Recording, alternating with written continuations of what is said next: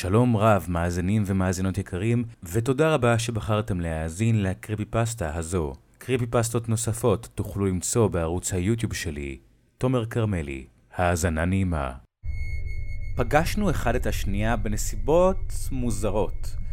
לא חיפשתי משהו רציני באותו זמן, רק קטע של לילה אחד, באמת. עם זאת, היא כבשה אותי. היא לא הייתה יפה, אפילו לא קרוב. אורה היה חיוור מדי ומלא בפגמים. היא הייתה רזה מעבר לכל סטנדרט אטרקטיבי, ועיניה היו תמיד כל כך רחבות ומלאות עצב. תמיד התבדחתי איתה שהיא נראית כמו אור ועצמות. הייתי בטוח שאכלתי מספיק בשביל שנינו. היא הייתה אישה בררנית שלא אהבה לאכול הרבה. לא התכוונתי להאיץ בה. ולמרות כל זאת, התאהבתי בה כמעט מיד.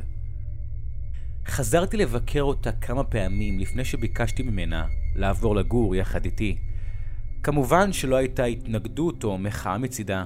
קצת חשבתי שהיא רוצה להיות איתי כמו שאני רוצה להיות איתה. השם שלה היה קלרה קלייבורן. ראיתי תמונות שלה משנותיה הצעירות. היא הייתה יפה. התאהבתי בה. הסתכלתי עליה ודמיינתי שאני רוקד עם הצעירה היפהפייה ההיא בחלומותיי. אחרי שיצאתי עם קלרה במשך כמה חודשים מדהימים, שאלתי אותה מתי נוכל לבקר את הוריה. היא הייתה מהוססת, לא דיברה יותר מדי. אני לא אשקר ואגיד שגם אני הייתי די מהוסס. מעולם לא הייתי הבחור מהסוג שהייתם רוצים שיפגוש את ההורים שלכם. הייתי מסוג הבחורים שאוסף בחורות ומחזיר אותם לפני שמישהו שם לב. לא הייתי הטיפוס המחויב, אבל כשהסתכלתי על קלרה, הרגשתי בנוח. כאילו מה שהיה לנו היה מיוחד. החלטתי לחפש את הכתובת של הוריה מבלי לספר לה. לא משנה כמה נראה שהיא לא רצתה שאפגוש אותם, הרגשתי שאני חייב.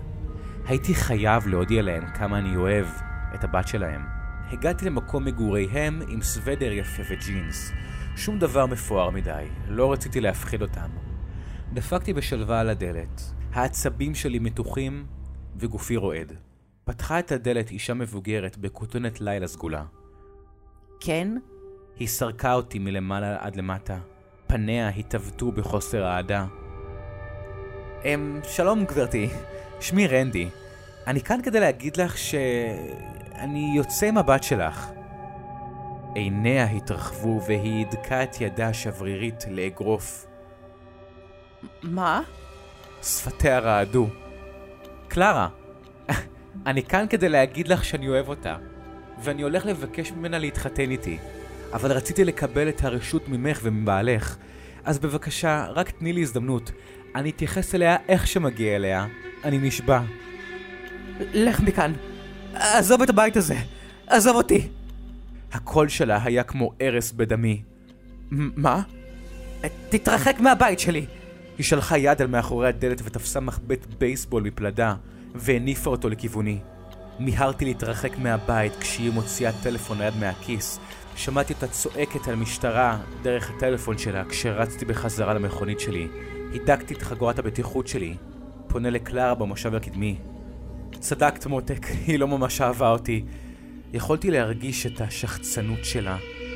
אולי יהיה לנו מזל טוב יותר עם אבא שלך, אמרתי לה כשהתחלנו לנסוע למקום בו נמצא אביה. כשחזרנו הביתה, הייתי צריך לשטוף את הלכלוך והאבק מגופי. קלרה תמיד התלוננה שאני מלוכלך. התיישבתי על הספה, הדלקתי את הטלוויזיה כדי לנסות להרגיע את העצבים שלי מהיום הנורא הזה. וכשפתחתי את ערוץ החדשות, הפנים המוכרות של גברת קלייבורן היו על המסך, וקראתי לקלרה כדי לראות על מה אימה מדברת. הכתב שאל, גברת קלייבורן, תוכלי בבקשה לתאר לנו שוב את האיש? הקשישה, אמא של קלרה, התייפחה לתוך המטפחת שלה. הוא היה גבוה באופן מפחיד, הוא סבל מעודף משקל קיצוני, הוא נראה כאילו לא התקלח כבר כמה ימים. הוא, הוא, הוא הריח כמו מוות, כמו גופה. הוא אמר לי שהוא יוצא עם הבת שלי. או אלוהים. היא לקחה הפסקה כדי לבכות שוב לתוך המטפחת, מקנחת את הפה בקול רם. הבת שלי מתה לפני כ-15 שנה. היא הייתה רק בת 20. או אלוהים, הוא לקח אותה. יש לו את הילדה הקטנה שלי. השוטר כיסה אותה עם שמיכה שהניח על גופה הרועד, וניסה לנחם אותה כמיטב יכולתו. איפה בעלך, גברתי? הכתב שאל. היא משכה באפה שוב. שיחקה בחוסר מעש עם חוט מכותונת הלילה שלה. הוא מת בערך באותו זמן כמו הבת שלנו. שניהם תמיד היו כל כך קרובים. אני חושבת שזה היה משברון לב. מאז אני חיה לבד. זה נורא! הנדתי את ראשי והחזקתי את ידה של קלרה בידי. אני באמת מקווה שאימא שלך תמצא את האשם שהטריד אותה. אולי הייתי מצליח לתפוס אותו אם הייתי נשאר שם יותר זמן. רקנתי קדימה כדי להשאיר נשיקה על פניה המקומטות. טוב, נראה שלפחות אבא שלך חיבב אותי יותר.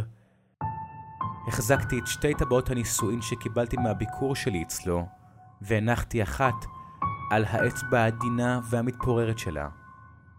עכשיו, עכשיו אנחנו יכולים להיות ביחד. לנצח. הכרזתי בפניה בניצחון. ואני נשבע לכם. אני נשבע לכם שלמרות הפנים הרקובות והאפורות שלה, יכולתי לראות אותה מחייכת.